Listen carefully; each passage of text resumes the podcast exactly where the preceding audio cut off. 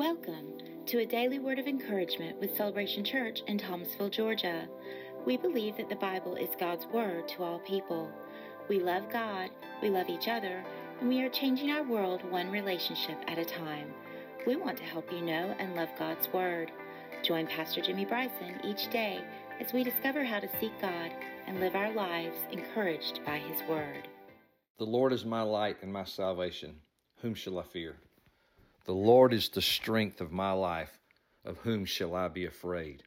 Those were the words of David in Psalm 27, verse 1.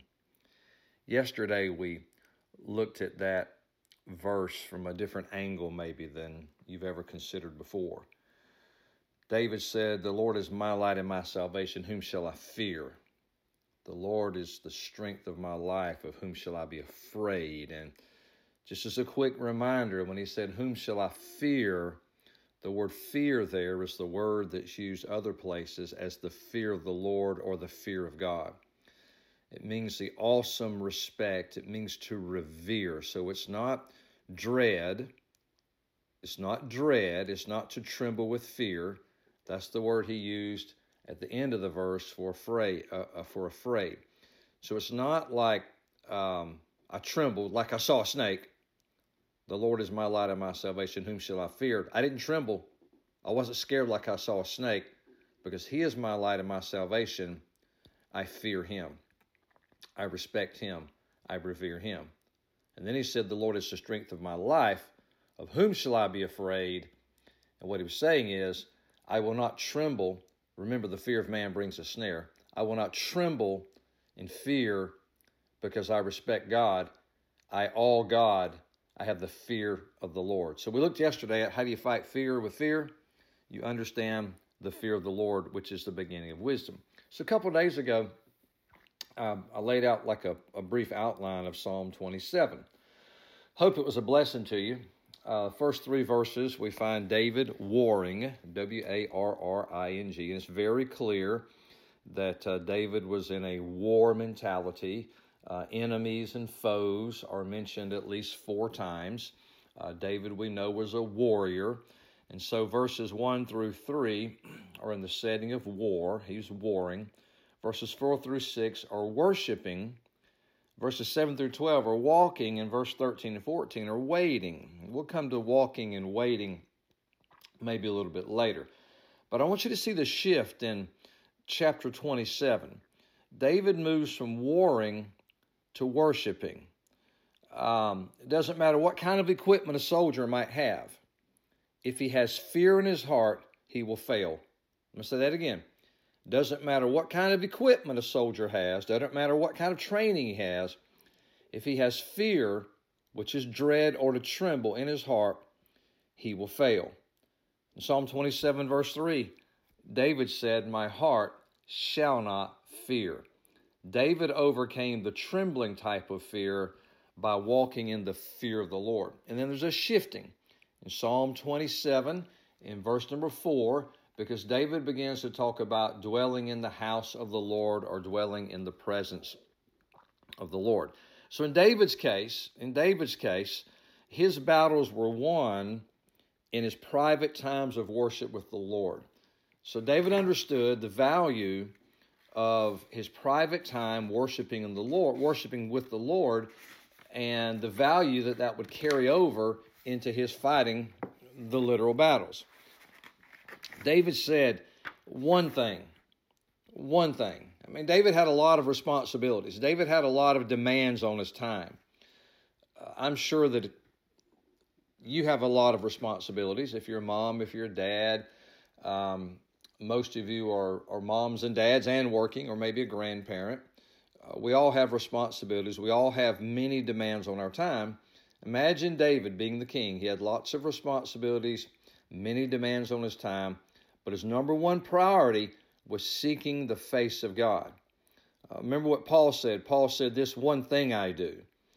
And so, instead of being like Paul and David, oftentimes we, the children of God, are similar to Martha. Remember the story of Mary and Martha? I talked about it a couple weeks ago. Martha was cumbered about serving in the kitchen. Nothing wrong with serving. But um, Jesus told Martha that uh, Mary had her priority straight. And the Bryson paraphrase is He said, You've neglected the greater thing. You've neglected the great thing, and that is being in the presence of Jesus and experiencing the presence of Jesus. So, so David understood that. We read a lot about David's warfare and his victory in war, but the secret to David's public victory was David's private worship. Oh, that, that'll tweet right there. Um, write this down. Well, you can't write it down. You're driving down the road probably. Without satisfying worship, there can be no successful warfare. That's what I'm trying to get at today. Satisfying worship will give birth to successful warfare. Now, you may not be fighting a physical enemy like David. You may not be fighting a literal 10 foot giant like David did when he was younger, but there might be a giant in your life. There might be multiple giants in your life. You may not be facing literal adversaries. You may not take up literal sword and literal spear and go into a literal hand to hand combat, but you have an enemy called the devil that throws fiery darts at you. The weapons that we have um, are spiritual weapons, and the war we fight is a spiritual war. I know it manifests in physical, but watch the correlation here. David's satisfying worship helped him be a successful warrior.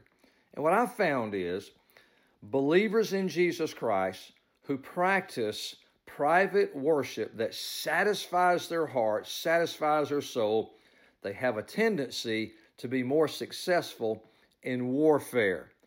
How did David know that God was a light and a deliverer in a fortress? Well, he, he learned it while he was gazing on the glory of God in his worship and meditation on the Lord. I mean, it's clear that David envied the priests because the priests were able to dwell so close in God's house and even enter the courts and even in the holy place. Surely David longed to leave the battlefield and dwell in the house of God, but wherever he was, he took time to come into God's presence, meditate on God's gracious kindness. And in Psalm 27 4, he uses the word beauty and to contemplate, which means into, to inquire into the person of God. See, in David's day, the temple wasn't built yet, and the ark was kept in a tent. So the word temple in verse 4 simply means a palace or sanctuary. It was used for God's sanctuary, though the structure was a tent. And David had a desire to be in that tent. He wanted to be in that tent. He wanted to be in there to experience the presence of the Lord. Well, the Bible tells us that's where the priests would go. The Bible tells us in 1 Peter 2 9 that we're a royal priesthood. So in the New Testament, the Spirit of God is living in us, and the temple of God is our body. In the New Testament, we're New Testament priests. Just like the Old Testament priests, our first ministry is to the Lord. To the Lord. Get in the presence of the Lord, of the Lord, minister to the Lord, and then we're able to leave the presence of God and minister to other people. David's priority, David's priority in growing in the fear of the Lord was he understood he was a warrior, but he had the revelation his victory on the battlefield came from his private time in worship. I believe the same for you also. God bless you and have a great day.